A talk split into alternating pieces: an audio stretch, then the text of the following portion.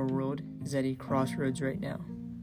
Throughout history, we've seen racial prejudice and bias, cultural misunderstanding lead to great conflicts, and today we continue to see that through the Capitol riots, Black Lives Matter protests, police brutality, global warfare and conflict, the list goes on.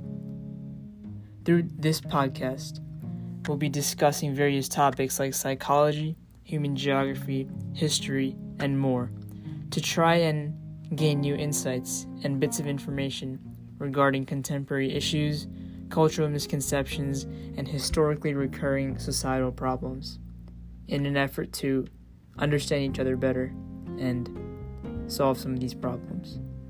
Thank you for listening, and I hope you enjoy this podcast.